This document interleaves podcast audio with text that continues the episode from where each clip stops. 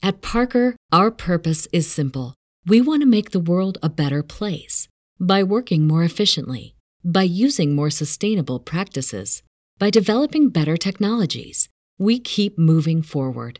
With each new idea, innovation, and partnership, we're one step closer to fulfilling our purpose every single day.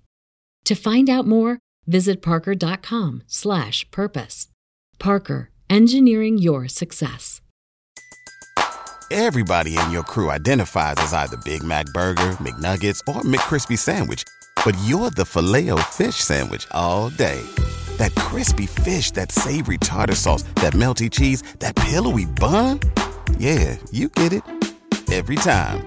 And if you love the Filet-O-Fish, right now you can catch two of the classics you love for just six dollars. Limited time only. Price and participation may vary. Cannot be combined with any other offer. Single item at regular price. Ba-da-ba-ba-ba. Coming to you live from downtown Detroit, this is Benzinga's Pre-Market Prep with your host, Joel Elconin. This is a volatile puppy here, isn't it? And Dennis Dick. I'm bidding a penny. I will buy the stock for a penny. With everything you need to start your trading day.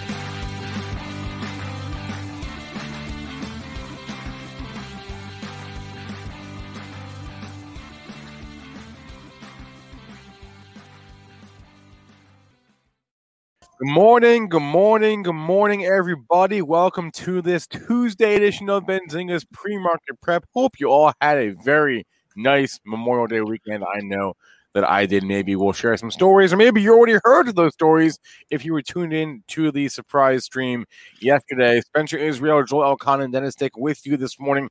Got a lot to discuss today. We got three whole days uh, to uh, to catch up on, uh, on news for us. So we've got... Uh, a deal this morning. Cloudera is getting taken private. Some software names are up in sympathy with that. The A M C squeeze is continuing. Well, I don't know if you want to call it a squeeze, but there was a piece of news. We're going to talk about that. A M C, uh, BlackBerry, and more. Everything is up today is basically the theme of today's show, right? Because everything is up. I see Bitcoin. I see gold. I see oil. It's all up. Everything is up. Uh, two guests on today. Nick Chahine on at eight thirty-five. He is, of course, the author of Create Income with Option Spreads, also the author of the Benzinga Options newsletter. The link is in the, the description. Also, Matt Hammond from I P O Warriors will join us at nine to talk about I P Os for the week. Before I throw it to Joel, reminder, smash that like button, please. Thank you very much. Let's get the week started off right. And now I will throw it to Joel, who will tell us how How up are we this morning, Joel?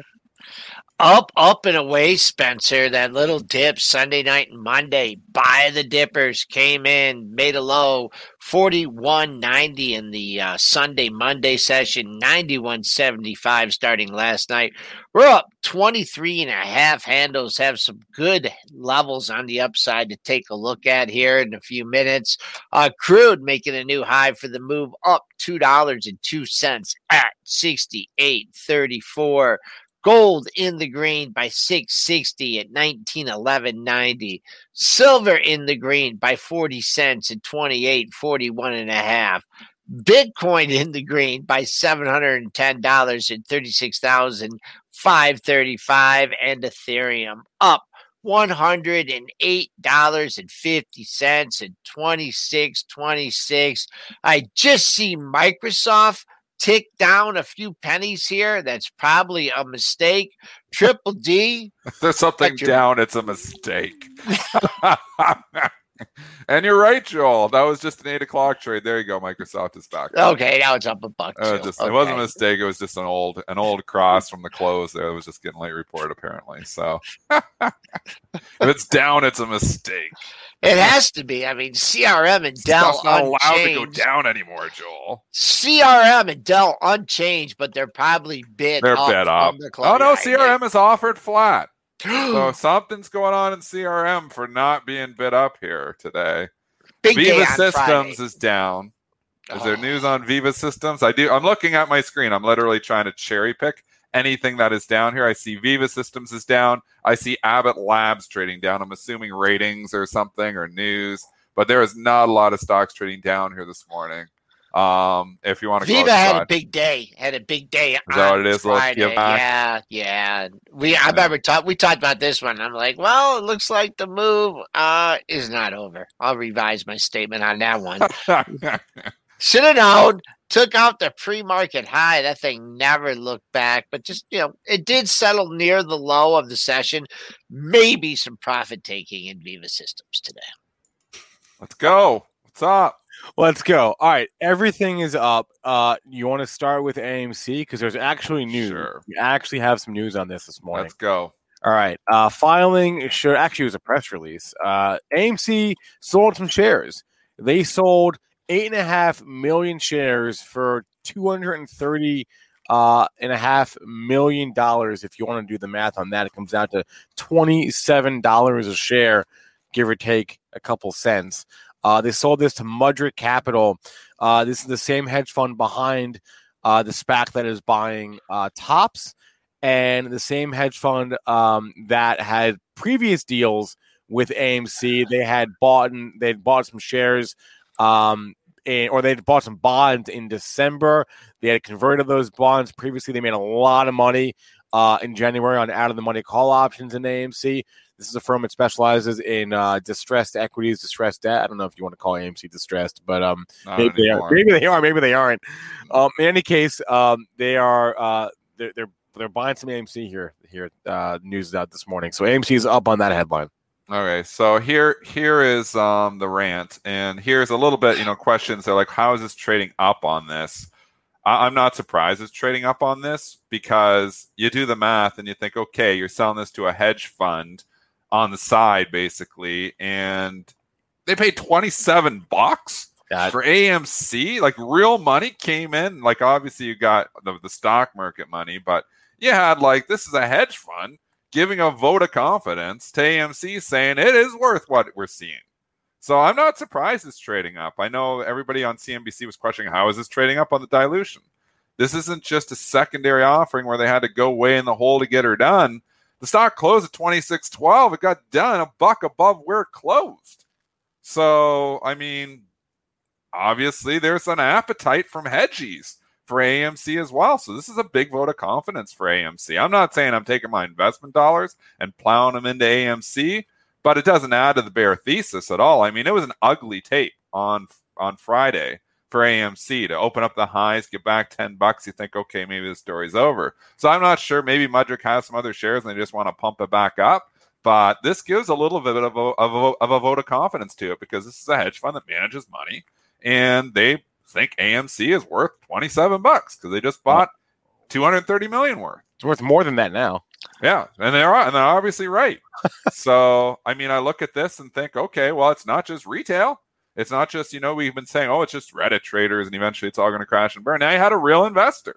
They have a real company. Maybe they already own shares. I'm not sure if they there, own that's shares a good before. Question. You know, because if you owned a pile of shares, this is a vote of confidence to get those shares a little bit higher. I'm not sure.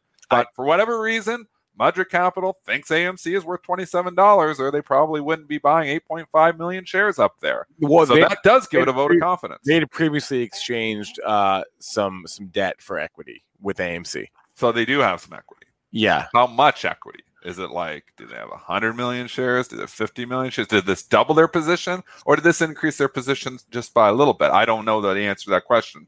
Maybe you guys can find out in the background. In in December, A M C signed a letter with Mudrick Capital uh, that called for the uh, hedge fund to buy one hundred million dollars of new secured bonds, and then they uh, received a commitment fee equal to about eight million A M C shares. Uh, so, and that was in December. There was another deal, I believe, in January or February. Um So yeah, they yeah they already are in A M C. This isn't like so they're in, but they weren't in heavy heavy. So this is a big investment for Mudrick Capital here, and it's a big vote of confidence for the stock. So I'm actually people coming in and naturally thinking the dilution here. You gotta you know you gotta understand markets a little bit uh, more, and I'll try to teach you here today is that when you get the vote of confidence from the hedge, you didn't have to go way in the hole. Stock closed twenty-six twelve. If they had to get that offer down at twenty bucks to get that money, you'd be That's like, okay. Difference. That, but this this got done at a premium, and this is done is sold not to just you know Joe investor. This was sold to a hedge fund, so that's why the stock is trading up seventeen percent here today. I am not surprised. at all that is trading up here today. And does twenty-seven act like a floor now? I don't know if that's, you know, there's no offering on the table or anything, but that's where the vote of confidence comes in from Mudrick Capital. So I think when you analyze and you really think about it, it's not surprising that the stock is trading up on this. So I don't think this move this morning is irrational. Do I think A M C is worth thirty dollars a share? No. Do I think A M C is worth twenty-seven dollars a share? No. I'm not putting any of my hard work, working, you know, money into this as a long-term investment. As a trade, I'm not surprised, you know, and as a trade, maybe I would play it. You know, I've been in and out of A M C a couple of times just because there's so much volatility and you're watching it. And if I watch something for more than five minutes, I can't help myself. I have to trade it. Um, that's why I try to take this stuff off my screen because I just get like, oh, I can see, you know, I start tape reading it and, you know, and you start to try to scalp it and play it. And sometimes it works, sometimes it doesn't. But um, this is a huge vote of confidence for A M C. And this is another, you know, food for all the Reddit traders who are saying, we told you this is worth more money. Now we have real investors coming in here too. So I'm going to give you that opposite view of what they were saying on C N B C, that this doesn't make sense, that it would trade up on dilution. This absolutely makes sense to me from, a, from just thinking about it from that perspective. Uh, the C E O also took to Twitter. Uh, I was talking about the, you know, the company and, and, and boosting it, you know, saying, hey, you know, we're back, we're strong, we're doing that. So that's obviously um, adding to the upward momentum in it today. Uh, you know, maybe just start thinking about movie theaters in a, you know, in a, in a different light and, you know, in a different way after the pandemic. I mean, maybe people are going to be flocking back. They maybe are. The streaming they are thing. For sure, Joel. Right. So they, maybe they'll start doing like some premium seating or, you know, special events or bar mitzvahs or weddings. The I N F Ts don't know what the are coming, Joel. The, A M- oh, that's the right. N F Ts are coming. So, yeah. you know, GameStop, A- GameStop's doing N F Ts. Why not A M C? You know what's interesting is the different strategies that A- the A M C and GameStop um, C-suite Have, have have have had responding to the the retail hype, because GameStop is just radio silence, nothing. You hear nothing. They don't respond to media inquiries, nothing. Well, they apparently launched a site about N F Ts. A M C, I don't know if you've been on his Twitter recently, but he is leaning in hard to the to the retail uh, uh, frenzy uh, of, and he loves it. He, of course, he loves it. He's getting rich, right? He's getting rich, but he's leaning in hard. So it's just a, a very different approach to to the same phenomenon. I find that very interesting. What is the market cap of A M C today? Today, like right now, at thirty dollars a share. Do we have it in front of us? Uh, I can pull it up. I used to carry that information uh, on my Ready Plus, and you can get it like in real time. But I just um, because I'm trading on its screen, its screen room. You know, yeah. Its screen room is sometimes worth, you know, like money to me. And a market, I don't make money analyzing market cap. I don't have it on my screen like all the time. Like I got to go and add the field. We could call it like eleven bill. I think is a. a I just want to give you some perspective. Well, let's here. call it call it eleven billion. It's worth eleven billion dollars at today's yep. price. So in twenty fourteen, what do you think the market cap of A M C was? In twenty fourteen, back when movies were even cooler. Um, five billion dollars. I was going to say like seven, six, I don't know. four hundred seventy-four million dollars. Oh. Give you perspective of what you're buying. You know, like this, I'm going to, I'm if this is correct, I'm looking at market cap history dot com. Um, if this is correct, which, you know, with all the dilution, we've been telling you that A M C yeah, is trading at this A M C is trading at all time highs. I mean, you can look at the chart and you can say, you know, oh, well, it was, it's, it was higher before, but there wasn't this many shares outstanding. They've diluted the living hell out of the stock. Yep. So, you know, when you, when you look, you know, and I don't know if you want to go to the history, Joel, and see what the all time high of the price is, but you've got to look at what is the market cap, you know, because this is what people are valuing the company at today. So basically they're saying today, A M C is worth twenty times what it was five years ago. That's how crazy this market is right now. Um, it does this continue wow. on indefinitely? I don't know. I, I have no idea, you know, when this party ends here. But right now, markets are completely disconnected from all fundamentals. Wait, according to that, like this. according to that same site, the market cap was two hundred million dollars last October on, on Halloween. Basically. Yeah, that's right. Halloween it was two hundred uh, million. And now it's worth eleven billion dollars because they didn't have any dilution. They were almost going bankrupt then.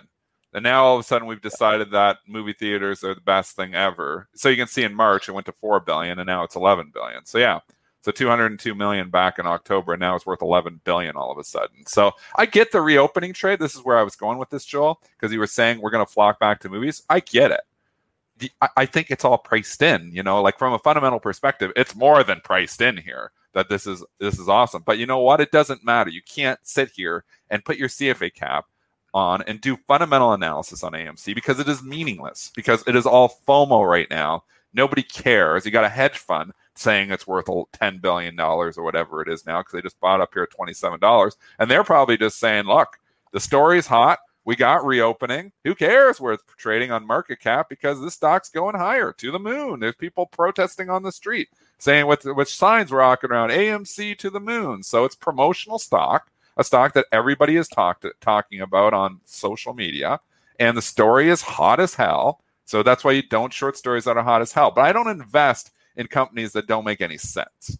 And it just doesn't make any sense at this prices. So I, I will never invest in A M C at this prices. But as a trade, I get it. You know, it's hot. Could it go to fifty? Could it go to one hundred? Could it go to five hundred? Could go anywhere. But you know what? It could go to zero too. It couldn't go anywhere.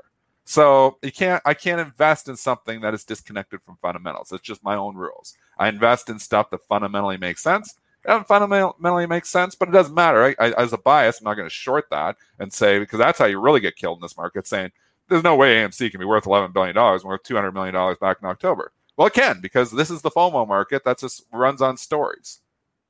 Well, I can't tell you where it's going, but I can tell you where it's gone. And it uh, it just went to thirty seventy-nine, currently trading right off that high at thirty fifty-four. That was a big bar on Friday, so thirty-six seventy-two was the high. So you do have some people stuck between here and thirty-six seventy-two, but that's it. That's just, if you're trading this uh, either way, long or short side, keep an eye the pre-market high, see if you can get uh, continuation through that. But I mean, just the buck, two buck swings in this thing during the regular session. It looks like it's pretty steady here. You found some support at twenty-eight in the pre-market, but uh it's moving, right? I love this shot. Ariel says, Dennis Dick says A M C's price target is five hundred. That's how that's how media will do it, right? Dennis Dick said A M C could go yeah, to five hundred. five hundred. They'll pull that little, they'll, you know, the media will pull that little clip and, and say, Dennis Dick said it. Here is the clip. Dennis Dick says A M C could go to five hundred. Prep, show. They didn't hear the whole rant before. It could go to zero, too. It could go anywhere. It's not connected to fundamentals anymore. It can do anything it wants. I heard the words. that's that's funny, though. Ariel, Ariel, I think Ariel's a joke, but it's funny, though. That's a good one. In case anybody was wondering what A M C he's going to do with all this money, here's what the press release said. Uh, we're going to use it uh, uh, for the pursuit. Uh, blah, blah, blah, skip all that. Um, The, uh, we're going to uh, pursue value-creating acquisitions of additional theater leases. Sure, why okay. not? Why not buy more theater or get more theaters? Why not? Um, as well as investments to enhance the consumer appeal of A M C's existing theater. So I don't know what that means. Maybe they're going to do some cool virtual reality stuff. I have no idea what that means. Um, you know, anyway, uh, they're they're leaning into uh, uh, brick and mortar theater. Um, you're going to get more. Why th- not? Why not? Why not? Yeah. People want to throw money at you. Who cares? I mean, you know, it doesn't matter at this point in time. I, I'm going to go back and look at Hertz. Why the heck did they not allow Hertz to, you know, to come out of bankruptcy when they wanted to do that secondary offering? They blocked it. They should have just allowed it, I guess. well, well, seriously. If they about that. Just throw money at them, let, let oh, them do it. What's the, what's the new? What's that Hertz? Oh, thing? What's the symbol? H T Z Y B K R F G. It'll probably go up to all time highs. H T Z G Q. Oh, that's G Q. You got to like that. Yeah. Anyway, it's at six bucks. It's at six bucks. Yeah. But is that like the splitter? I got where's the chart? Show me the chart of this. No, chart. Remember that they're they're coming out of bankruptcy. Remember, and the and the shareholders did get something. Oh, the shareholders are going to get something. Yeah. So okay, anyway. Whatever. I don't even know how to invest in. I honestly don't know how to invest in this market. I know how to trade this market well. I'm going to continue to trade it on FOMO. I'm going to continue to trade it on headlines. I'm going to continue to trade it in all the different ways I trade it. But investing in this market, like I just look at it overall, and like people keep saying. I had another, but my buddy Bruce there, shout out to Bruce if you're listening. He's like, got a bunch of short-term cash. What do you think? And I'm like, investing?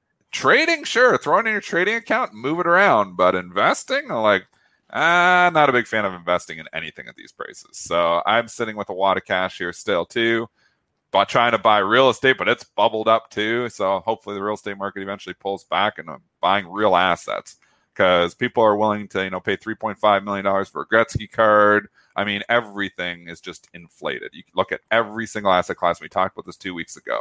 You know, you look at collectibles and it's gone insane. You look at boats, you know, like, like literally people are joking. Oh yeah. If you want to lose money, buy a boat. Used boats are up substantially. You know, my buddy bought his used boat for ten thousand dollars three years, just sold it for twenty-six. I'm not joking. You never see used boats going up. He used it for three years and over doubled his money on it. This is the kind of market that we're in. People are just hungry to buy anything. And you can sell them anything right now. There's snake oil for sale everywhere. Everybody is selling snake oil, and there's a lineup for snake oil. So just be careful with your hard-earned dollars because it all ends in a bloodbath. But right now, the party is FOMO, and FOMO is hot. Insider buy on snake oil, right? Insider buy. Snake oil is hot too right now. So I mean, you created out of thin air. What about that crypto scam that they did? You know, this is just the market. They raised like twenty million bucks. Remember, I don't know if we talked about it on the show about two weeks ago. And then Joel, and then they changed the site and said on the site, we scammed you and there's nothing you can do about it. That was, I don't know if that was real or not, but that was like a crypto, you know, like where they're, they're yeah. trying to raise money up to it's, do something. It, and it was complete B S. It caught a rug pull. And yeah, we, we cover that as well on, on our channel. Um, not, not on this show, but. Um, yeah. So, I mean, you're just in this market where there's so much dumb money out there. There is literally so much dumb money out there that everybody, you know, is like trying, you know, you've got real money. Like you've got, you know, hedge fund, you got other people that are like, there's this much dumb money out there. Let's do it. I mean, A M C is taking advantage of dumb money too, but you know what? Can I come in here and short the stock? No. no. And you've got a vote of confidence from a hedge fund. Can you get locates so on that? Take, Dennis, like, what, can you, what's that? You, you can easily get a locate right on that. Oh, I think so. Let's yeah. Look. Okay. Maybe not. I don't know. Let's go look. Probably. I, I never actually even tried. That, that, that goes to show you. I don't even try to short A M C. That makes sense, but I'm scared to death of it. People keep saying, oh, if you're talking bearish, short it. I'm not even talking bearish this morning. It is no good here. I'd have to go outside of, of um, my low, my uh, my uh, regular broker here. I could probably find it, though. But I don't know. I mean, the thing's hot as hell. It's trading so much volume. It can go anywhere. So that's what I'm trying to say this morning is A M C. I cannot predict A M C pricing day to day. That's why I really don't trade it. If I'm trading a short term scalp, because you, it's impossible to predict this. All right, let's move on. Let's this is you know let's cover some other stuff. Let's go, Spencer. All right, moving right along. I get twenty-one on uh, twenty minutes on one or two stocks. Let's get to a few more hundred likes here. We're at two hundred likes. Let's get to four hundred likes before before Nick Chahine on eight thirty-five. Let's talk about software today. Cloudera finally C L D R going off the board this morning. Sean uh, Udall pick. Yes, a Sean Udall pick. K K R uh, is uh, actually there's more than one firm involved here, but uh, the, the bottom line is the company is being acquired uh, for five point three billion dollars. Cloudera uh, shareholders will receive sixteen dollars a share in cash. So sixteen is your number. And you're right there, fifteen eighty-eight. So um, congratulations to C L D R shareholders. Sean Udall, I believe, is still one of them. He has been on our show multiple times saying he liked this. And, you know, he was wrong about it for a while. But eventually it's come back up. And it looks like Sean's going to end up being right on it. So nice trade, Sean. Um, obviously, I don't know if you're ringing the register today, but it looks like uh, they're ringing it for you. sixteen bucks, yep. Yeah, yeah, so it, it's a nice move. You could say, oh, sympathy plays. I mean, cloud stocks, right? So was there a yeah. hundred of them? Yeah, I always thought this one should do better just by the name, uh, you know, Cloudera. We talk about cloud stocks, but yeah, it's, hey, uh, it has the best name. Yeah, it has the best name. A long time coming, sixteen bucks. Looks like uh, doesn't be going to have much uh, regulatory problems. When I was going private, sixteen bucks, twelve cents left on it. Trade a little bit over. I mean, it's been a long time coming. I don't know if anyone's going to come and top them, but uh, sixteen bucks, fifteen eighty-seven is where trade. I don't know why you would pay over sixteen bucks like it did uh, in the in the pre-market here. Uh, but nice, nice steady move up ahead of it. Uh, we were back at ten dollars, so a uh, little, you know. Leading up to it, definitely had a rally. Now ring the register at sixteen. All right. What about? Let's go to E Vs for a second here. Uh, okay. We had we do have some some numbers out over the weekend. First of all, Nio got a pretty big upgrade today. Uh, I'll cover that as well. But it was Citigroup is uh, giving Nio a buy rating and a price target of fifty-eight dollars and thirty cents. That is specific. Wow. Hat tip to Citigroup on that specificity. Also, while we're at it, uh, Nio and Xpeng reported their May deliveries. Nio's deliveries actually fell month over month. They said it was because of the semi uh, shortage. Uh, uh, Xpeng's did not fall month over month. They rose ten percent from April to May. Obviously, both up huge year over year. You can't really compare that because they didn't really have deliveries last year. So um, anyway, Nio uh, upgrade plus May deliveries, and X P V also May deliveries were strong. Uh, we were talking on the show yesterday with Mitch. Um, we did a show just on Money Mitch there. And, you know, we're talking about, I don't think you can come in this market thinking, you know, on the Nios and stuff that you're going to get these one hundred percent gainers anymore. And I kind of agree with him. I think you got to take the money when you got it. I mean, Nio has had a nice move. We went from thirty to forty in ten trading sessions. And, you know, we've been talking about this rotation of growth, and this was poster child for it. You know, the beaten down, not that it's the Kathy name, but it kind of goes in that hole, you know, because obviously ridiculous valuation, but storied stock, and they've come back. So you've had a thirty percent up move in the last twelve days. I think the easy money's been made in Nio here now. You get this upgrade. Is this going to be, you know, the top? The Citigroup buys the top? Maybe. Uh, but you got lots of resistance, lots of overhead supply. It doesn't get easy. It doesn't get easier. Do they have moved to room to forty-five? I think it's room to forty-five, but you're stretching it now. The easy money's been made. We, we ticked when everybody capitulated back on May thirteenth, thirty dollars and seventy-one cents, and now it's at forty. So, I mean, this is a nice thirty percent climb here in the last week and a half, two weeks. Um, that's why I'm looking on some of my names too, lightening up some of the growth names now, because the easy money's been made. So anything that you had on for a trade, I think you start booking it. If you have them on for longer-term investments, you try to hold it, you know, like Penn I put in there. I like the Penn story. I still think there's some longer-term, you know, uh, um, there. But it's had a decent move, too. I bought this at seventy-six or seventy-seven a week ago, and it's eighty-two. I mean, these are good moves. So, you know, the gone are the times, I believe, unless, you know, maybe you're trading A M C. But but gone gone are the times where you're getting these, you know, fifty percent moves overnight and one hundred percent in two weeks. And, you know, like, oh, I want two hundred percent. I think you got to be satisfied with some of these twenty, thirty percent moves in a week and a half. These are huge. Take your targets. You know, if, yeah. if you get into these things, I mean, the second run up is a lot different than the first run up, just because they're, you know, the sky was the limit. You saw that in uh, in Nio when it uh, went almost to seventy dollars. But I'm just looking at this thing, and just a number pops out at me. And I don't know if we're going to see that today or the next couple of days, but you had one, two, three, four highs between forty-one twenty-two and forty-one ninety-five. Uh, not a quad top by any means, but that just tells you some big seller out there was targeting the forty-one fifty area. Are we going to, that'd be another buck and a half today. I don't think you're going to see that. Uh, Perhaps you will. forty twenty-eight is your pre-market high, but if it if it ran another buck, buck and a quarter, I mean, you just have to respect the four highs in the same area. First things first, let's take out that pre-market high of forty twenty-eight. Gone is the condition of oversold on these stocks. They're not oversold anymore. And that was the only reason that I was like getting to, you know, where I want to buy some of the growth, because I kept saying they're oversold, they're oversold. And I was a day or two early.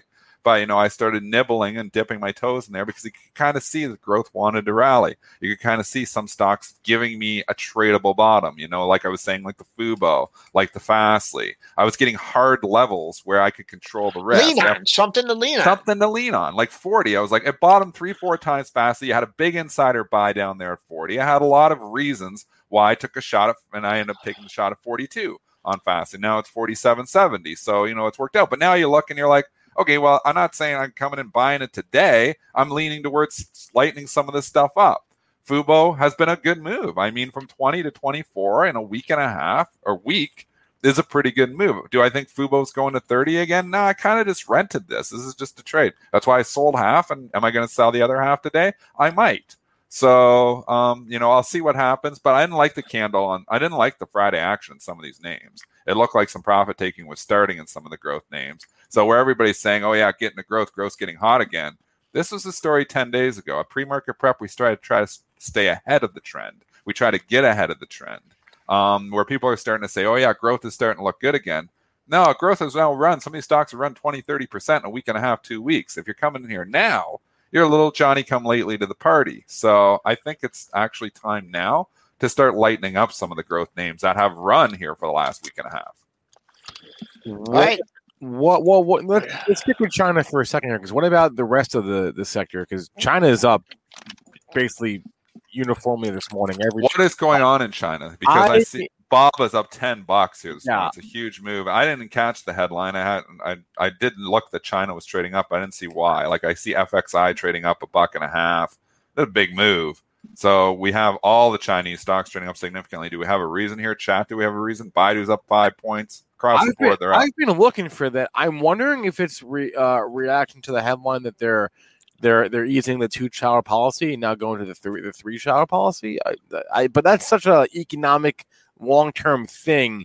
I don't know. But I, I, I to answer your question, I have not seen any specific headline uh, this morning. They're saying it's the child policy in the chat too. So right now, it's right. If you have two kids, then you get taxed if you have a third kid or something, isn't it? Yeah, they, they went away from this the one child policy a few years ago, right? Now they're at a two, and but they they, they have the same problem that that like Japan has, in that they have a re- uh, aging population and uh, declining birth rate. Not not that they're unique in that the whole world has a declining birth rate, but um, China is trying to stimulate that and saying, okay, you can have now three child three children per per family. Uh, maybe that's the headline. I, maybe. Yeah, I don't know. It's all it, like needs more people, already, more people to consume in China, the long term. Chinese Chinese stocks have, have not been where the party's at this year, but every one of them is up this morning. It seems like yeah, yeah, huge. I mean, and I think the dip on the Chinese stocks was a buy in a lot of these cases. Um, you know, I I, I like Alibaba. I still own half my Alibaba. I was trying. I was thinking about rebuying the other part I sold. I did buy it once, and then I sold it again, and. I don't know. It's, now it's a nice move up. So now I think on dips, I think, yes, absolutely. I think I'd be a buyer in some of these stocks on dips. Again, I don't like buying rips. So now you get the big move up. I'd wait a couple of days, dust settles, and maybe you get another chance with Bob under two twenty. But big move here. Big move for all the Chinese stocks. Yeah, big move. I, big I like move. I like China at this point in time, like investable. You liked it better if you owned it last week or, you yeah. know, well, yeah, or even say, again, Friday. Yeah, you don't want to chase. Like, that's the uh, whole thing. I, I'm, you know, as a trade, maybe you can do whatever you want. Like I said, you can do whatever you want. You always have an out. But as an investor, I'm buying dips and selling rips. I'm buying dips on sectors that I like, stocks that I like. I'm selling rips on sectors that I don't like or stocks that I don't like anymore. Uh, interesting. You got that out, that four a.m. pop, right, to two twenty-five forty. And then you also just have this daily high here, right, at two twenty-five twenty-nine. So you're getting you're getting a, you know, a little confluence there between your pre-market high and a daily high. You've leaked two bucks off that. So I think that's a good target. Uh, if, in fact, it can clear there, nothing on your dailies to get a little higher up. Let's call it two twenty-eight sixty. Uh, but first things first, take out the pre-market high.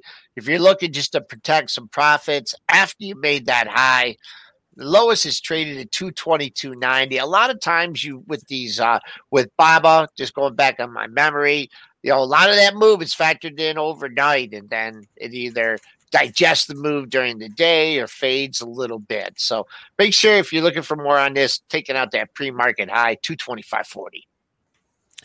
All right, eight thirty-two, we're going to have Nick Chahine join us in a couple of minutes. Uh, I already see him here lurking in the background. Uh, for real quick, though, I do want to uh, have ask Dennis to share a quick story, if he can, um, on okay. market inefficiencies uh, as it relates to news headlines, because you were telling us, Dennis, that you made a trade. Actually, you you made a round-tripper. Uh, yeah, I screwed you, this one up. You bought a stock. You bought a stock, you thought it would move, it didn't move, you sold it, and then it did move after you sold it. So why don't you tell us about that? I'm this? talking A F G here this morning, and A F G is trading up about nine dollars here this morning because they announced a fourteen dollars special dividend. You say, okay, well, that makes sense. You know what the messed up thing is? They announced that they were going to do this a week ago. And I bought this thing back on May nineteenth. Go to your Benzinga Pro headline. You can right show there. it, Spencer. Right back on Wednesday, May nineteenth. It was five eighteen in your pro. American Financial Group today intends that today that it intends to pay a special one-time cash dividend of twelve to fourteen dollars. They already announced that they were going to do this when they closed this sale of whatever the hell this annuity business. So they announced it. So I bought it back, you know, on Wednesday night because I'm like, okay, well, they're going to pay twelve to fourteen dollars. That's going to pop. Crickets, man. Thursday morning comes, it doesn't go up at all, and I'm like, are you kidding me? This isn't going to go up. And then Friday is more crickets. It actually starts going down.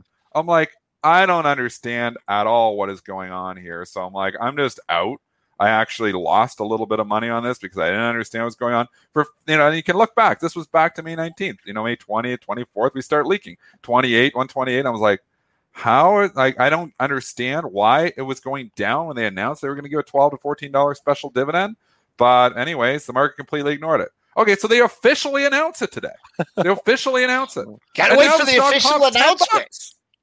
I'm like, I, I, this market is so inefficient. And, you know, I'm stupid. I should have realized that when they officially announce it, not that they intend to. The intend wasn't good enough. You have to officially announce it. Duh. So now they officially announce it, and now it goes up ten bucks. So I'm ticked off myself because obviously I made nothing on this, and I was buying on the headline that I was like, if they play a twelve to fourteen dollars special dividend, it will probably pop. They don't always go up the whole dividend amount, but they usually get a good lift from it. And I got nothing. So anyways, official announcement. Now it's up ten bucks this morning. So I have no idea. You know, would I fade this? I have no idea. I don't know why it didn't pop originally on the news. It makes sense that it's popping.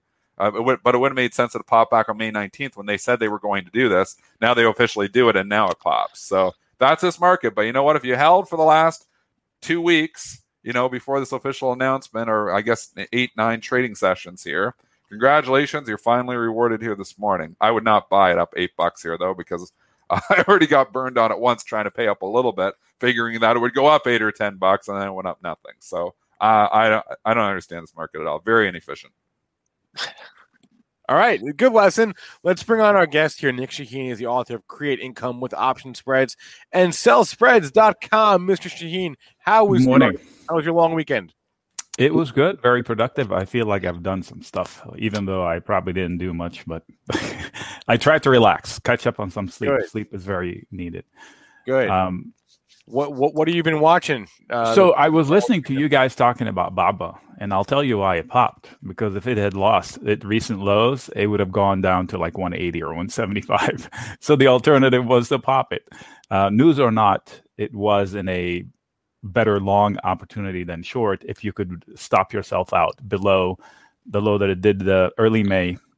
I think yeah. it was uh, two oh four and change.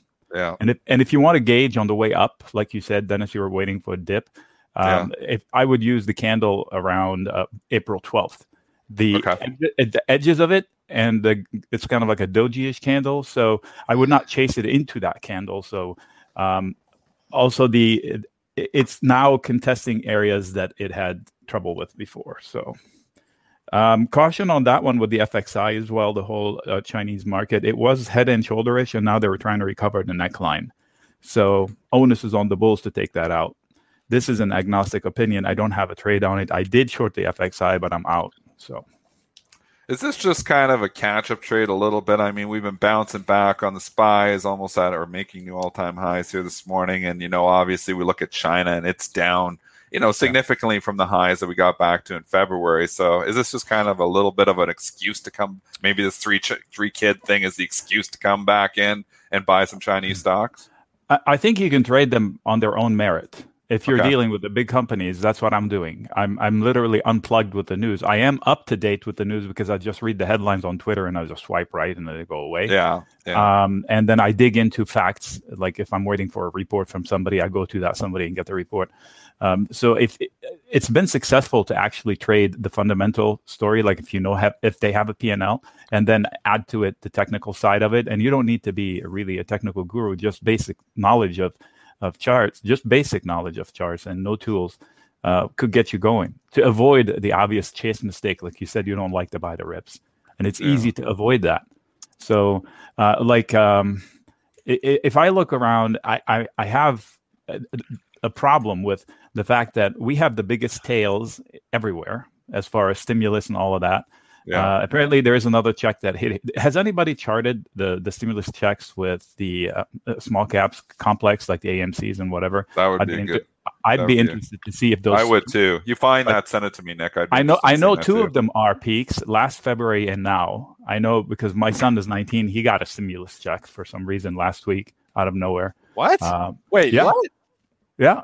fourteen hundred dollars. It said economic relief check. So or, there are there I, are stimuluses. I want to check my bank account. One second. Yeah. So anyway, he, he he um he got it, and I asked at the gym. There's uh, all of my f- people I work out with that were early twenties. They also got checks. So I didn't know there was one coming. So is this part of it? Anyway, but the point is, you can't short anything with hard. Um, with hard lines, because unless you put a stop, for example, the E W G, I was short last week. I was green. I didn't book my profits. This is my second go around with it, but I'm, I want to stop out, because if they do take it out, it's two prior major fails, two thousand eight and two thousand eighteen. So it could have a lot to run.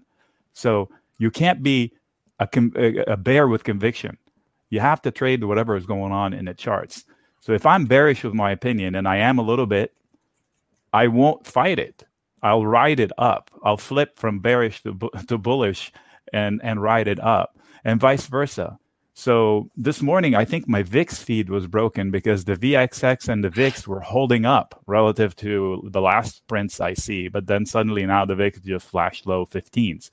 So I had a note to myself, if the V I X is at fifteen, buy some puts somewhere. Because it's cheap enough that it, it, why is it at fifteen? That's like the olden days. And if it's the olden days, why we have six trillion dollars coming into the economy? So th- th- it doesn't make sense. So I just want to be flexible and trade both sides whenever they happen. So it's almost like you needed to buy a straddle last week.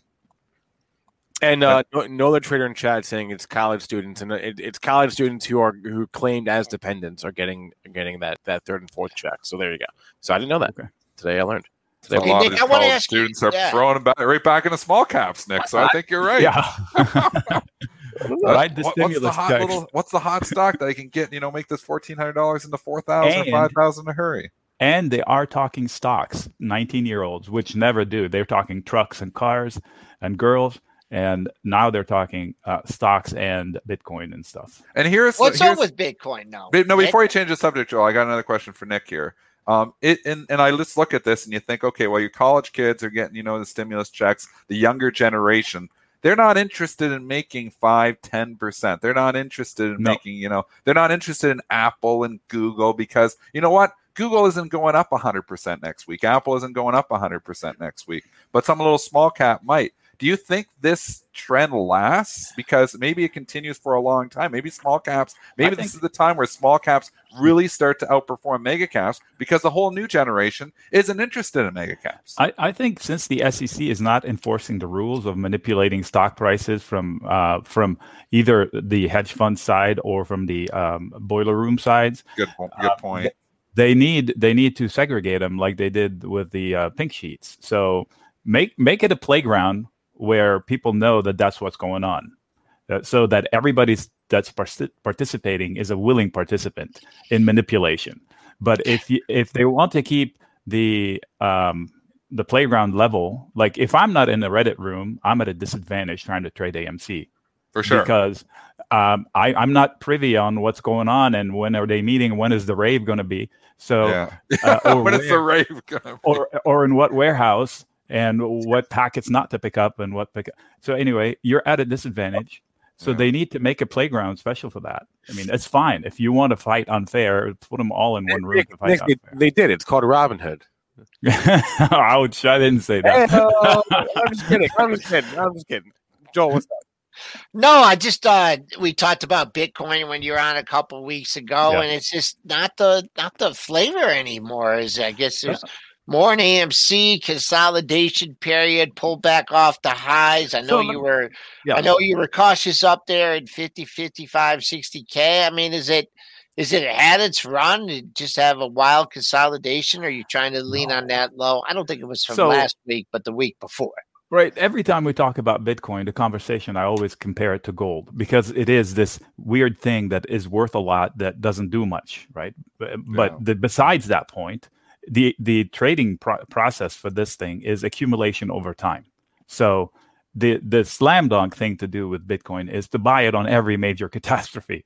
So wait for the next major catastrophe. So if you want to actually trade it, the, I can I can give you I can my direction on this. If you pull up the weekly chart, you eliminate all the noise, and then you you see a lot of tails going into twenty-eight plus. So that means that the market is refusing that area har- harshly within the week. You know, um, so it hasn't closed on a weekly basis there.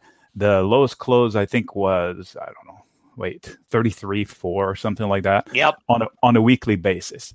So that's your guide. Now, if that fails, so I think the trigger would be if it goes below thirty, thirty, it can go to like twelve or nine, technically. That's where you add if you add if you bought at sixty. But the idea is to accumulate over time. And if you do what Dennis does, you don't chase these mega spikes and you just say, you know what, I freaking missed it. Let me catch the next time. Then you're you're likely to do better that way. So I wanted to get into Ethereum when it was in the low one thousands. And yeah. then by the time I funded my account and everything, it was already forty-two hundred. Yeah. I didn't. I funded my account. I didn't buy it at forty-two hundred. I bought it in the low twos. And I will add if it goes down to nine hundred or one thousand or twelve hundred where I wanted to buy it. And I will add and I will add and I will add until I get to my point at the end. So that's the idea that I'm treating with. So technically, dry powder too. Like maybe don't go all in on your position all at once too. Like maybe if you're if you're going with that strategy, you know, the Kathy Wood strategy to a certain extent where she's going to put in zero point one percent of what she wants in it every single day for the next six months. I mean, that's just she's just dollar cost averaging into it. So, so the, January for Bitcoin, January, the first weekly candle, January fourth, the edges of it is the sandbox we're playing in now, the high, the low, and and the guts. Use that as a as a, a guide as to the price can ping pong in between if you want to buy the low edges of it and exit at the upper edges of it. And then know that as soon as it loses both either sides of those edges, it will carry momentum in that direction. What about some of the uh, the growth stocks that we've been talking about? They've had some nice rallies um, off the lows, maybe like a Fastly okay. or a Datadog or something. So, I mean, getting in is one thing. Getting out is another. The second time I'm just talking. Yeah, exiting the trade is an art. Yeah, talk about you know possible exits on some of these things or or moving. So here's how I dealt with Fastly. I traded it actively and I shared it many times. And one of the times I shared it, uh, it fell apart. So then, but, But but the, the credit put spread ended up surviving under pressure. So it took big, big, big panties, so to speak, to, to stay in it because it got uh, t- tested. But here's how I would handle the pressure for myself. I look at the P and L for Fastly. It has a P and L. It is growing fast. Um, and it doesn't have any flagrant fouls as far as fundamentals. So I knew I had the fundamentals to support me. The price to sales is like seventeen. So I wasn't panicked. So in the credit put spread scenario where I sell a put and I buy a put below it, it's a bullish position. I wouldn't defend it. I would actually take the stock and sell my protection leg and own the stock with a lower a break-even point. So that Fastly situation was easy to handle. But what I'm looking at for the Nasdaq, like you said, all these growth stocks bounced, right? That was job number one for the bulls. Now they're it, the question is, will they retest the the level from which they just bounced? And if it fails, that's a head and shoulders of sorts. That's a neckline yeah. they lost and we're going lower. Or will they use this to attack the necklines that are going into the early May failure points? And can they break out from those? So this week, I don't believe they can do it. That's my binary bet. Okay, so it's not a fundamental opinion. It's a binary event at the end of the week. What Powell's going to say, what the jobs are going to say, how will we react to them? Uh, so it's two coin flips. And we don't we don't know which way it's going to go. So my gut is that we can't bust through it. And we could come back and retest the neckline and have a tizzy of sorts. And the media will go over crazy. And we'll see what happens after that. So trade it one leg at a time. And the easiest way to hedge a portfolio is by selling bear call spreads, credit call spreads in the S P X. You say, what if I lose money? It's insurance. You lose money on your insurance every month. That's its job.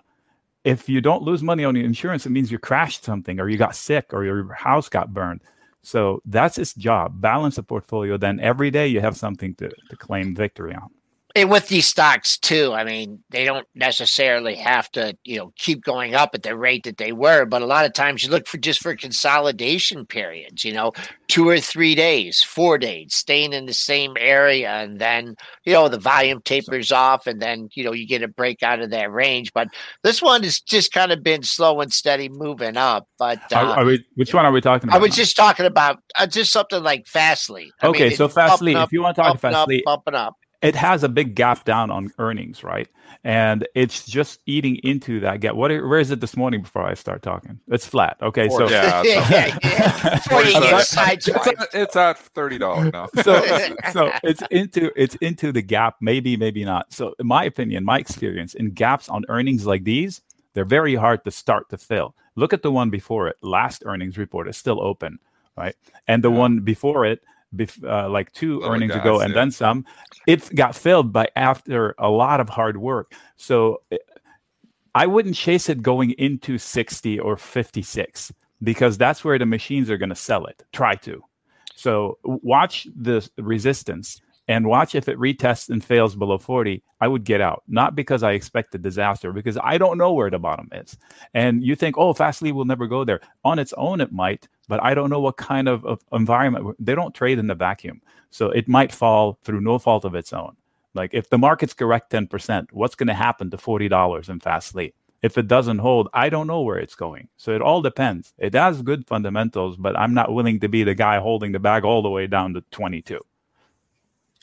All right, Nick Chahine is the author of Create Income with the Option Spreads. You can also subscribe to Nick's Benzinga Options newsletter. The link is now in chat. The link is also in the description of the video. I highly recommend that. Nick, always a pleasure. Thanks a lot. Talk to thanks you for the opportunity. I appreciate it. All right. Thanks. Thanks, Nick. All right. Uh, S and P, we stuck up to twenty-eight and a quarter, uh, back at twenty-three seventy-five. Uh, all-time closing high right up here at twenty-five and a quarter. Of course, the all-time high was back on May tenth, and uh, we got up to thirty-eight and a quarter, but uh, already have had uh, nearly a forty-point range. Uh, been getting those kind of ranges overnight, but not, not so much during the day sessions. But uh, right now, uh, still up uh, twenty-one handles at twenty-three fifty, and uh, A M C just uh, bumped over thirty dollars here, over thirty-one, up four ninety-seven. Big volume trading in that one as well. There's a reason I switched to overnight trading ten years ago as opposed to intraday day trading because the big moves and the big money yep. happens overnight. I've been, I switched back. I, for, so if you look at my career, nineteen ninety-nine to two thousand ten, I was a pure day trader, selling everything at four o'clock, taking nothing home. You know, I had long-term investments, but just in the trading account. Basically, I was out two thousand until two thousand ten. I was out four o'clock flat, you know, and you know exactly how you did. Now I'm like, I do lots of overnight trading. I take stocks home. I think, you know, what's the catalyst coming up? What are they going to be talking about on C N B C tomorrow? You know, and that's why, you know, like we get the run up into the Ford event, you know, a classic run up. You get, you know, run ups into different things. But I mean, the big moves, Joel, have happened overnight. The statistics show it too. For years, liquidity is lower overnight. This is when the big moves happen. And if, you know, you just... Stocks are not even... Trading, I mean, stocks open for part of it, but, I mean, yeah. you know, what about... What were the trading on uh, Sunday night, Monday? You know, taking it down and bringing it back up. But uh, big moves overnight. I'm not saying everybody should, you know, you know, all of a sudden change their sleep schedule and stay up all night and trade the booze all night. Just saying I've introduced overnight trading into my P and L in the last ten years, and it was... best decision that I've done. That's right. We started pre-market prep. Yeah, right? Because pre-market there's lots of opportunity in overnight trading. You hear day trading, day trading, day trading. I am an overnight trader. I try to predict what they're going to be talking about tomorrow. You know, like buying earnings stocks two days before they report. Why? Because they're probably going to be talking about it nonstop, and that'll push the price up if they're talking about it nonstop in the media on C N B C. So, you know, like what it's, it's a classic example. Run up into the earnings. Why? Because they're going to talk about it. So, and sometimes it's just the money's going to flow into that. You know, you've got jockeying ahead, people speculating, oh, I think this company's going to blow it away. So there's all those reasons why these stocks tend to gravitate upwards ahead of their earnings reports. So, I mean, there's lots of different, you know, strategies with overnight trading, but just trying to tell you what Joel's pointing out is we got a forty-point overnight range. I mean, the big moves have already been made. The big money has already been made here overnight. You know, sometimes they have some reversals. Sometimes they have some other things that happen intraday. But a lot of money made overnight. All right. It's, uh, what else? We I'm not. I did see some analyst ratings there. Nothing super jumped out to me nah. on them. Uh, to Analyst Tuesday, but maybe with the three days. There was one I saw. Well, well I, I mentioned the Nio uh, earlier. Uh, the the big one uh, aside from Nio, Citigroup again going to buy. I would say it's Boeing. Uh, yeah. You know what? that's interesting as well. I saw that one. Let me pull it up because I, I saw it come across my screen and I, I, I didn't read the whole thing. I'm mad at myself here. When I bought Las Vegas Sands a week and a half ago, I thought about Boeing as well.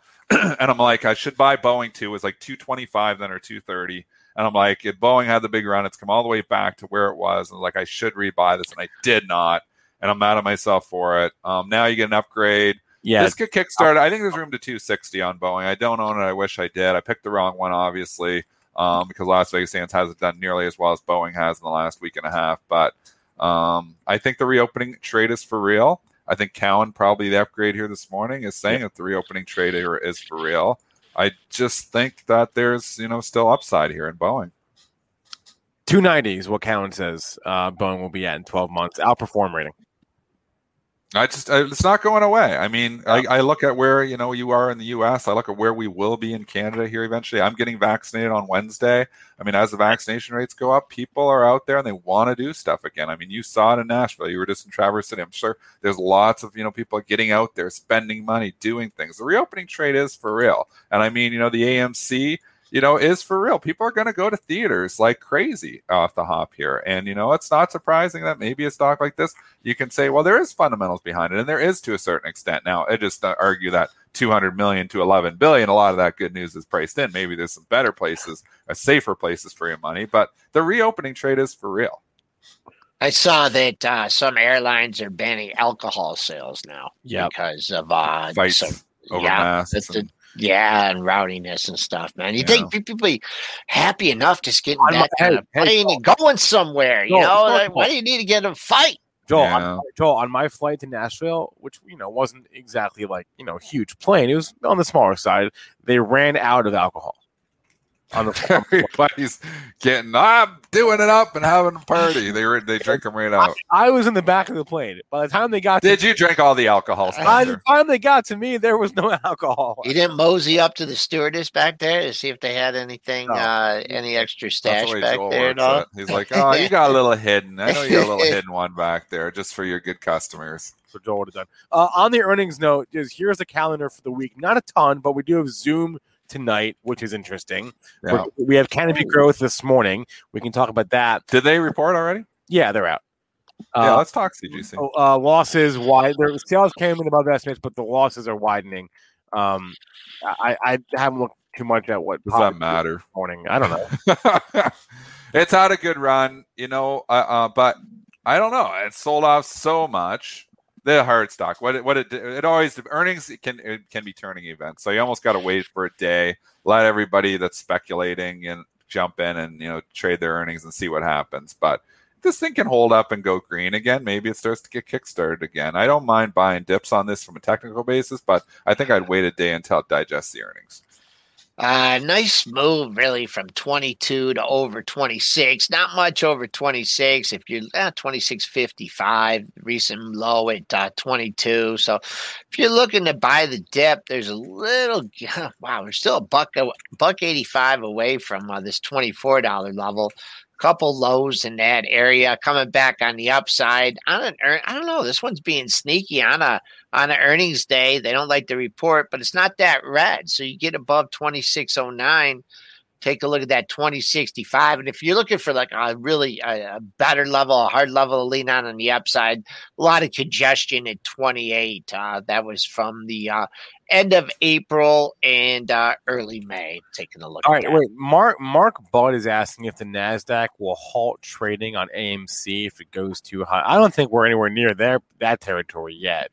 I mean, A M C's you have volatility halts all the time. I right. Mean, we get the five-minute volatility pauses. That's infrastructure that's in place on everything. So if you're talking the five-minute halts, I mean, those happen, you know, the five-minute volatility pauses. I'm, but, I'm not sure that's what Mark is referring to. But if you're talking yeah. a long-term halt, it's rare for an exchange to just step in and halt a stock because of price movement and asking the company for news. You know, that that that's rare to happen. The volatility pauses happen all the time. I'm sure you'll see volatility pauses in a lot of these stocks, but for, you know, the exchange to come in and say, we need more news. Why is your stock trading? Very rare for an exchange to do that. Right. And let's remember, you know, we still have the precedent of January, right? So A M C, I, you know, is, is well above those levels now, but GameStop. I would argue GameStop was crazier then than A M C is now. But they never called it GameStop, right. did no, they? That's what I'm saying. Right? Yeah, so, so they didn't do it GameStop. I don't know why they would do it now. Right, that's exactly, that's my point. I don't know why. This is a very important day for A M C. It's going to, you know, like, I don't know if we're going to call an inside candle, Joel, but it could easily have an inside candle, twenty-four to thirty-six. I mean, fifty percent range on Friday. An inside candle is probably not that bold of a call. But you get up near the thirty-five, thirty-six, you got a few bag holders that would probably be selling. You get down near Friday's lows at twenty-four, twenty-five, you probably got buyers. I, I do think the vote of confidence is worth something. I'm not surprised the stock is trading up. I think you'll find support down to twenty-seven, where uh, Mudrick Capital is taking an investment.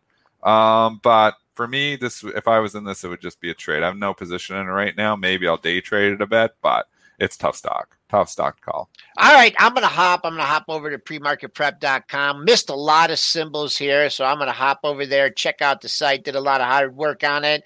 And uh, let's get these symbols done and get some levels headed into the open. So, Spencer, we'll catch you at three thirty. All right. Dennis, go get them. Catch you guys a little bit later. A couple of programming notes. Uh, so we're new, usual stuff.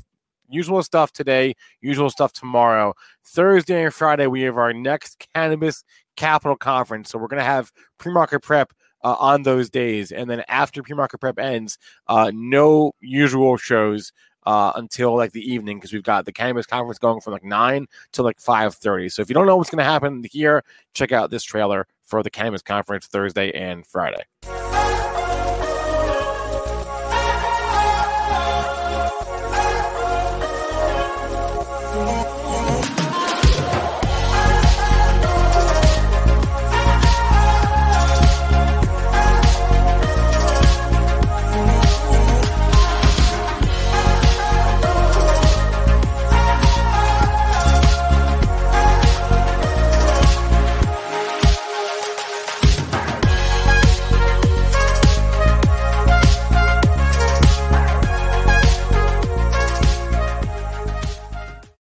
Again, it's a free conference. You can go to b z cannabis dot com to learn more, uh, or just you can watch it again right here on youtube dot com slash Benzinga. Before I bring on Matt Hammond to talk I P Os, I want to remind you all that our one hundred thousand subscriber giveaway is ongoing.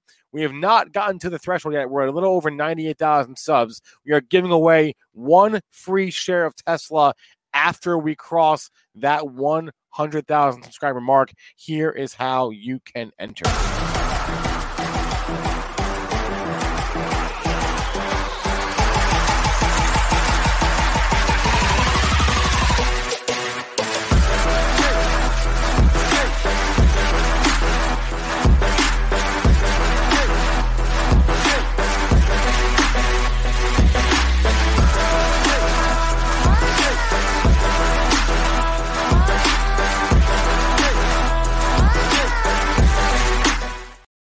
I just put the link in chat. It's also in the description. So again, the Gleam code, co- uh, YouTube code is SlimeRaz. All right, let's talk I P Os. Let's bring on Matt Hammond from I P O Warriors. Matt, hope you had a great weekend, sir. Uh, short week this week. Does that mean the I P O calendar is any less busy? Uh, it does, Spencer. Okay. The um, I P O calendar looks a little bit thin this week, um, but there is always the chance that we will get one of these stealth I P Os, and I have seen some kind of hints um, that we should at least be on our toes and be ready to jump in if this one uh, that's sort of teasing us in the in the shadows does come live. Um, but this is a good time to kind of brush up on our strategies, a good time to kind of prepare yourself for the next wave. These things do kind of come, um, you know, in bunches, and we just had a bunch last week that did pretty well. And this week we have a little bit of a time to breathe and, and focus on balancing our portfolio a little bit and, uh, you know, prepare for the possibility of one of these special kind of Chinese uh, crazy um, I P Os. So uh, last week, last week we had Paymentus, uh, ZipRecruiter was a di- direct listing, FIGS and Centessa. Uh, these were the kind of top performers of these. The ones that I called out were Paymentus and FIGS. And they all kind of followed a pretty similar trading strategy that is something I've mentioned before, and we have a little bit of extra time this week, so we can focus on on some strategy plays, some strategy talk. Uh, the strategy I want to talk about today is the fifty fifty exit strategy. And this is kind of balancing your exits where, you know, a lot of people are like, when should I sell? When should I sell? I said, well, sell when you're up and sell in portions. You know, that initial spike is a great time to take some profit and put it in your pocket. Uh, then you can let the rest, the rest ride and, you know, play, hold for the day two rally, hold for that end of day one spike. Uh, you're in a little bit more flexibility. You've built a little confidence. You put some money in your pocket and you're giving yourself a chance to profit and then maybe profit some more. And this is a strategy that I like to play, and I often kick myself when I don't play it. Um, got a little bit lucky this week with one time I didn't play it, but let's jump into it so I can really show you what this means. Um, get my cursor up here. Okay. The end there. Oh, bear with me. Okay. So Paymentus. I like Paymentus. We talked about how it's profitable, how it's growing. Um, and as you'll see, it opened up at twenty-eight seventy-six and it gave us a nice little run up to thirty seventy-six. So if you sell half of your position right here, you know, you're you're in a good little five percent win, four to five percent win area. And you have to remember, this was a low float to begin with. This was a ten million shares. So you're going to see that the trading gets really spotty by day three. The volume really dried up. And even though you got a run up here, it's not easy to liquidate, you know, one thousand shares or two thousand shares if you're playing this with bigger volume. Um, you know, each one of these orders might only be one hundred shares or five hundred shares at a time. So if you're playing a low float, you know, not super popular I P O, you're going to get the most volume on this first day.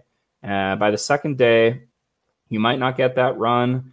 Um, and you might be ended, you know, like me, you might end up be holding, you know, holding some shares here into the second day run. And it got a little bit tricky, and I'll go over this in a minute because there's some really great strategies you can use to optimize your profits here. But you want to look for take this profit or take at least some profit off the table right on this initial spike. Saw a similar thing here with ZipRecruiter. ZipRecruiter opened up at twenty, which was, you know, the indication price. So you're not paying a huge premium. If I hadn't already been paying, uh, playing pay, I might have jumped into ZipRecruiter at this price. It gave a little bit of a dip, but just for a minute, and then it ran. Uh, where it runs up here to twenty-one fifty, twenty-one forty, you can take some profit out right here, and then you can wait and see what happens. A lot of times when we see these popular brand name I P Os with retail recognition, uh, retail demand is going to show up after this media cycle. We talk about that a lot, about after the fir- uh, how after the first day, the media picks up and says, oh, ZipRecruiter jumps ten percent or fifteen percent off for the I P O. And a bunch of people who weren't even following the I P O, who aren't watching this show, who aren't getting the newsletter over at I P O warriors dot com, hint, go sign up for it. Uh, they read the, they come home from work, they, you know, read the newspaper, they see the headlines about ZipRecruiter, they say, oh, that's a great company. That's how I got my job. Oh, we use them all the time. They're going to do great. And you see that a lot of times on the day two, we get this morning rally where people who weren't aware of the stock before heard about it on the news, heard about, read about it in their news feeds from Google, and we see a rally into day two. So I really like to play this strategy where I'm taking fifty percent off on the initial run and then letting this, if I if I have a lot of confidence in the stock, this, you know, you want to measure your confidence level on this kind of play. And if you are confident, still take some, at least, you know, thirty, forty, fifty percent off initially, and then give yourself a chance, give the stock a chance to run on that second day and take profits on that initial run. Uh, if you really want to let it go, you can set a stop loss maybe underneath this flag, let it run to twenty-one seventy-six. Sometimes we see these just step up and up and up. And, you know, this is what I really like about the fifty fifty play. And fifty fifty, I mean, that's, you could do twenty twenty, twenty twenty, twenty, you know, you could thirty thirty, thirty, you can do it how you want to. Um, FIGS was one that I had a lot of confidence in.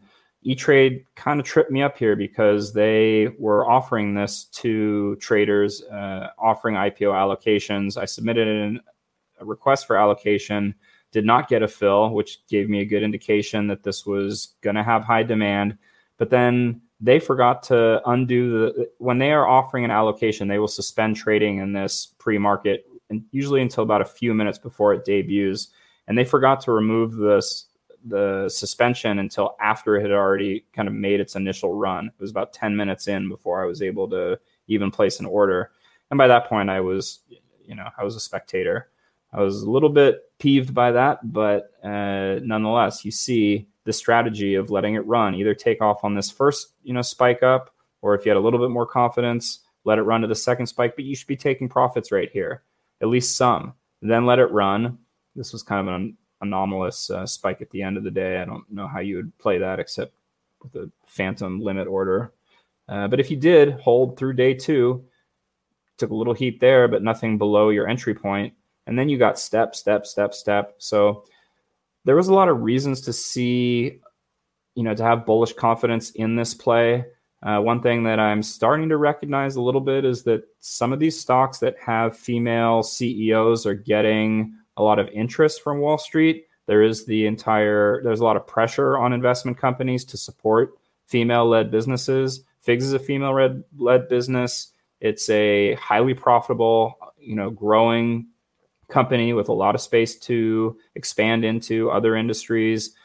Uh, it got a lot of positive media coverage overnight, and there was a reasonable, you know, there's a reasonable intention to have second day confidence in this. And if you did, you were rewarded pretty handily.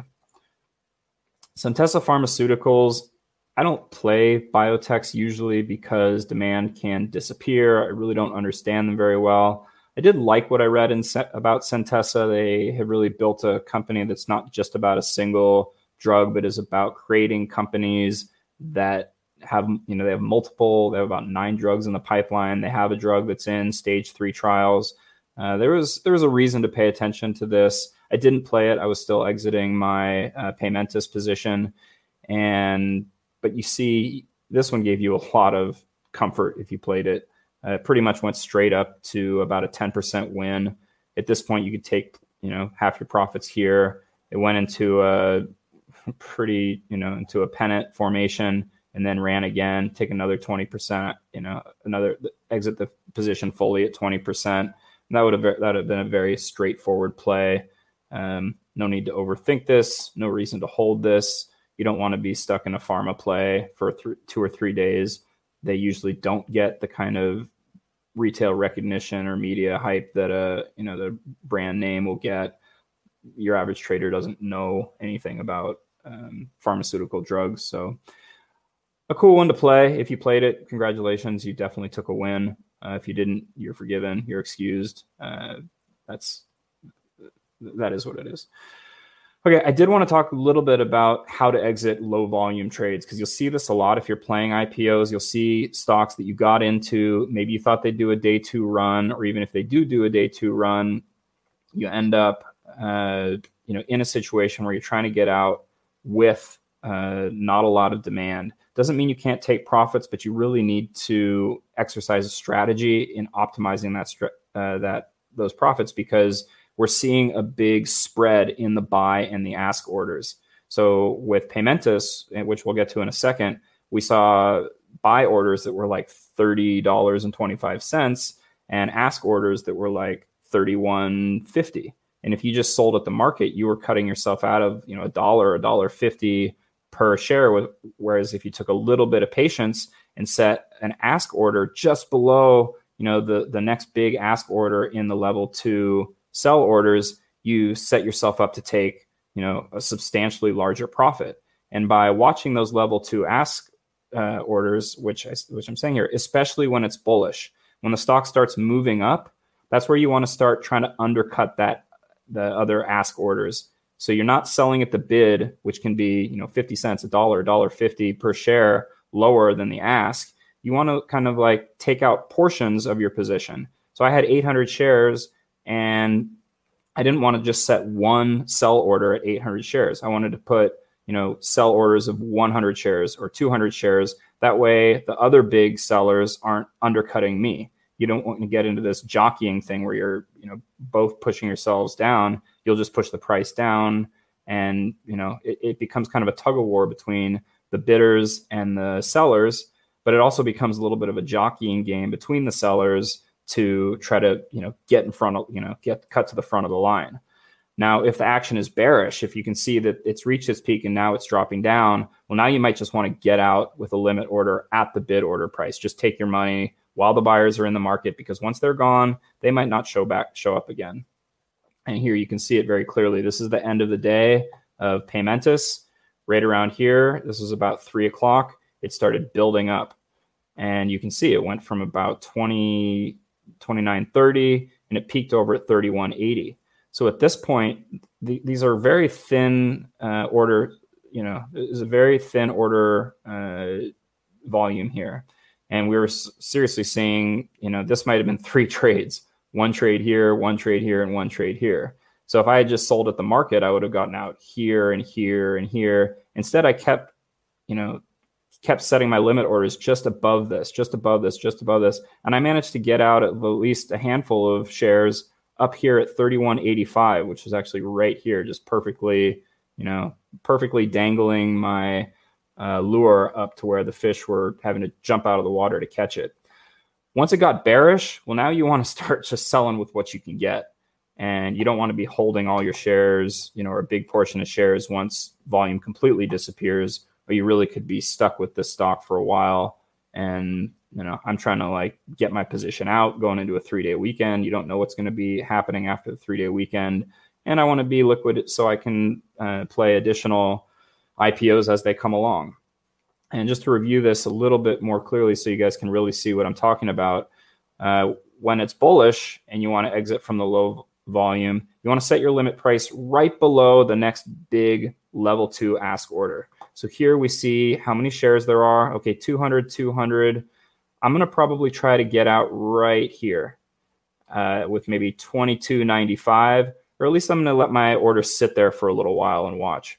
You can see here, we've got twenty-one oh seven was the bid, twenty-two twenty-seven. So you got a dollar twenty, uh, you know, difference in in your profits, which if you're, you know, two hundred shares, that's two hundred dollars, uh, you know, more than that. So this is why it's important to really manage these. Look at that level two data and set your limit orders, you know, at a competitive, but not, you know, you don't want to be on the other side of this guy because he's going to take a while to get out of his uh, his position. You want to be getting out before that guy. Uh, so in this situation, you want to tempt the buyer, uh, but you want to discount the big seller. The next situation is when it's bearish. Now it's starting to go down. The stock is, you know, the price is starting to drop. You can see that, you know, maybe the number of bids has been is pretty thin. You don't want to be stuck with this. And you're saying, okay, well, maybe I bought at twenty. So I'm willing to get out here with the profit. I don't want to go into the weekend with this. You just set a limit order right at the bid, get out, or even below it. You'll still get filled at the bid price uh, just to get rid of your shares, take your profit, and, you know, sell while the fish are still biting. You have any questions about that, Spencer? Or am I no, just going to jump no, into the no, I P Os here? We got about got about nine minutes left, so go for it. Okay. And just to recap, this is a great strategy for any any time you're trying to. I mean, any day trader will tell you don't don't day trade stocks with low volume. I mean, you want volume, but anytime you do get stuck in a position where you're trying to exit a stock that's not delivering a lot of volume, this is a good strategy. Uh, this is what I like about I P O trading. It will teach you a lot of skills that you can apply to general trading. So uh, this week's featured I P Os, there's really only one on the calendar, and that is DLocal, which we'll talk about in a second. Uh, but we can't ignore the possibility of a stealth I P O coming along and giving us a great opportunity, though not without risk, to take massive profits. Um, so first, let's go with what we do know is on this calendar here. We've got DLocal, ticker D L O, scheduled to debut on June third. And what this company does, it's a provides on localized online payment solutions for emerging countries. So, for example, Microsoft is selling their software in Nigeria. They don't have and don't want to get all caught up in how to set up Uh, online payments and banking and all this, you know, all this complicated stuff in a country like Nigeria. So they come to DLocal, and DLocal provides them with the payment gateway solution for enabling online purchases of Microsoft project products in Nigeria. Same, uh, Amazon uses it in some countries. Didi uses it in Argentina. So they have, you know, Didi is the China's largest uh rideshare company. It's the Uber of China. They also operate in other markets in the world. And So the point is, DLocal has major customers. They're incredibly profitable. Uh, they're growing revenues at an insane rate, one hundred twenty-four percent year over year, uh, growing profits at one hundred ten percent year over year. These are some of the biggest numbers that we've seen in terms of, you know, startups that I've never heard of. Uh, their I P O is a little bit pricey. Their indication price is already thirty-nine times revenue. So, you know, you're paying for growth, but you're also paying for a company that's already profitable. The float is, I believe, twenty-nine point four million shares. And interestingly enough, I think about seventy-five percent of that is insider sales.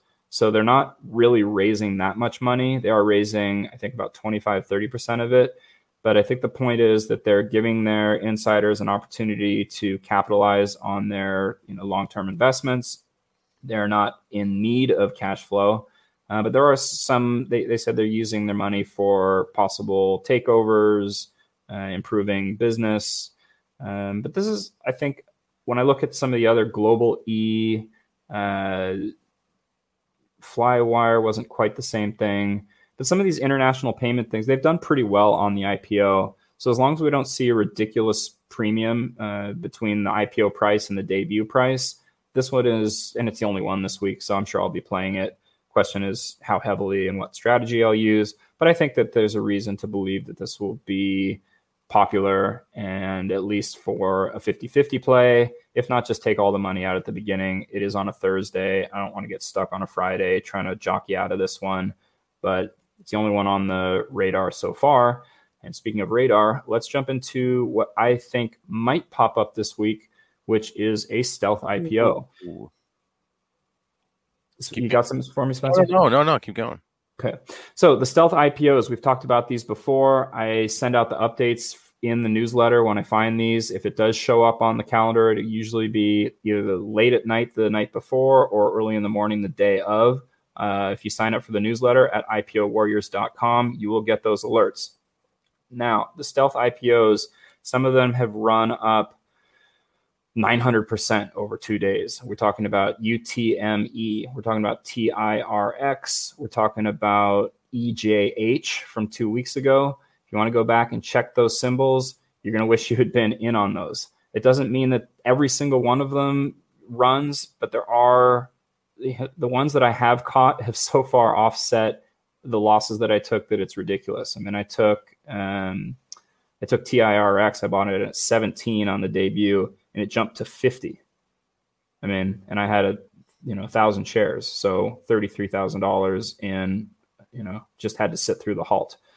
So the signs that we've seen on all of these, the things that they have in common is that they're Chinese companies that you've never heard of. E J H two weeks ago. It's a house cleaning and appliance services company. I mean, there's no there's no reason why you would want to like own that stock. Um, but it debuted at something like sixteen and ran up to, I think it was fifty, forty-five, something like that. So, you know, you want to be in these if you can if you can spot them. Uh, this one is private education company. Okay, who cares? They all usually indicate, at least they're priced at four to five dollars, usually five dollars. Uh, the float is almost always five million shares, and we never hear about these until the day of or the day before. In fact, most of the time they debut without anybody hearing about them, and I have my theories on what they're really doing, and I believe that there is some serious money laundering or, well, that's my best guess, people moving out their money out of China into Western markets by, you know, floating these low, uh, low volume unpublicized I P Os and basically, you know, matching share orders against each other, running them up and transferring money out, because the difference between the offering price and the peak is inexplicable and it's insane.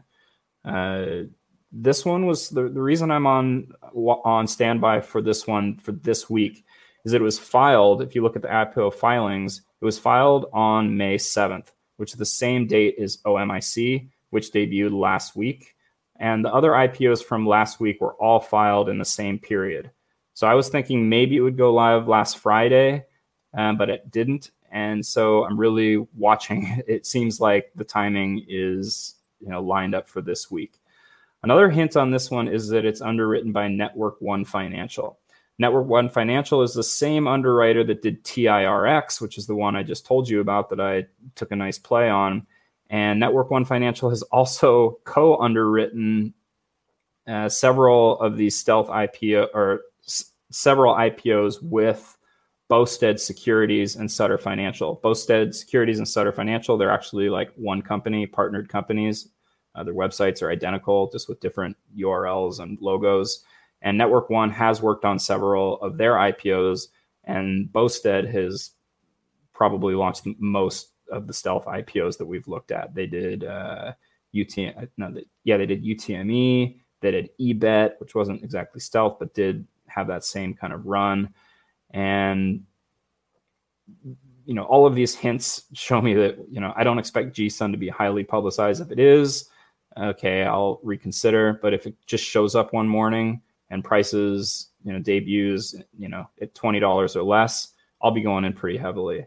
Uh, we did see J Z X N was another stealth I P O that got that debuted at forty-five dollars after pricing at five dollars. You don't want to touch that. That's just too much. And if you had touched that, you got burned pretty hard. It dropped from forty-five to, I think, like seven over three days with no no spikes. Um, and that that's my next point is stealth I P Os don't always run. What you're looking for is an immediate halt. It's like it goes live and it's already halted and your order hopefully already got filled. Once it goes into that first halt, you might want to think about at least trimming some of your position. Now, as soon as it opens out of that first halt, if it goes into a second halt, you've probably hit one of these Jetstream, you know, stealth I P O runners that just goes crazy.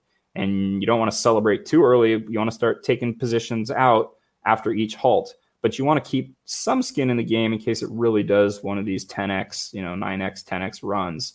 Um, as soon as you see it open and start actually being tradable, in other words, it stopped just halting, halting, halting. And we saw U T M E go into nine consecutive halts to the upside. Um, but once it starts actually trading, that's the time to start getting out. And you might need to just get out with a market order, which is generally not what you're going to do. But even a you know, even a limit order or a stop loss, a stop loss, there can be a lot of slippage in these things. So you want to act quick. You want to have your finger on the trigger. This is not something to go, you know, to play and then, you know, go to lunch or hit the gym. You know, if you're going to play this trade, you want to be glued to your computer, sitting through the five minute halts or ten minute halts. And while it's halted, really get your strategy down. Look at the level two data. And if the bids and asks are both above the halt price, well, then you can expect it to keep running. If you see the bids start to drop below and the asks start to come down a little bit, now the tables might have turned and you might need to just get out. And you don't want to be holding these because once they've peaked, they're not usually going to go back up there. Although some of them have gone on a you know a second day run that could be fun to be a part of. I'd rather take my substantial profits on the initial run, sleep easy at night, celebrate the victory, and you know go plan for the next one. All right, Matt Hammond is from I P O Warriors. His link is up on the screen, also in the description, i p o warriors dot com. Matt, great insight as always. I hope there is a stealth I P O so we can talk about it next Monday. Sounds good. Have a good week, Spencer. All right, nine twenty-seven. I'm watching A M C, obviously, into the open. I'm watching oil. Uh, OPEC is meeting right now virtually, and I'm also uh, watching... Uh, what did I say? I said A M C, I said oil, and I'm watching. I'm watching uh, Chinese stocks, and I'm watching B W M X, Betterware de Mexico. The C E O will be on SPAC's attack at eleven fifteen. It's a direct-to-consumer retailer, the first Mexican company to, to list on the Nasdaq, and that'll be at eleven fifteen, SPAC's attack. Uh, that's going to be a wrap for our stream today. Please remember all the information from our show is meant to be used as informational purposes and not for investing or trading advice. Uh, David Green is live trading the open right now. This stream will end. It'll redirect straight to that stream, so you don't even have to maybe click play, or if your autoplay is on, it should play automatically. Everyone have a good uh, have a good open. Uh, have a good start to your day, and I will see you later on uh, the day for our other streams. But David Green is going on right now. Everybody in your crew identifies as either Big Mac Burger, McNuggets, or McCrispy Sandwich, but you're the Filet-O-Fish Sandwich all day. That crispy fish, that savory tartar sauce, that melty cheese, that pillowy bun. Yeah, you get it. Every time. And if you love the Filet-O-Fish, right now you can catch two of the classics you love for just six dollars. Limited time only. Price and participation may vary. Cannot be combined with any other offer. Single item at regular price. Ba-da-ba-ba-ba.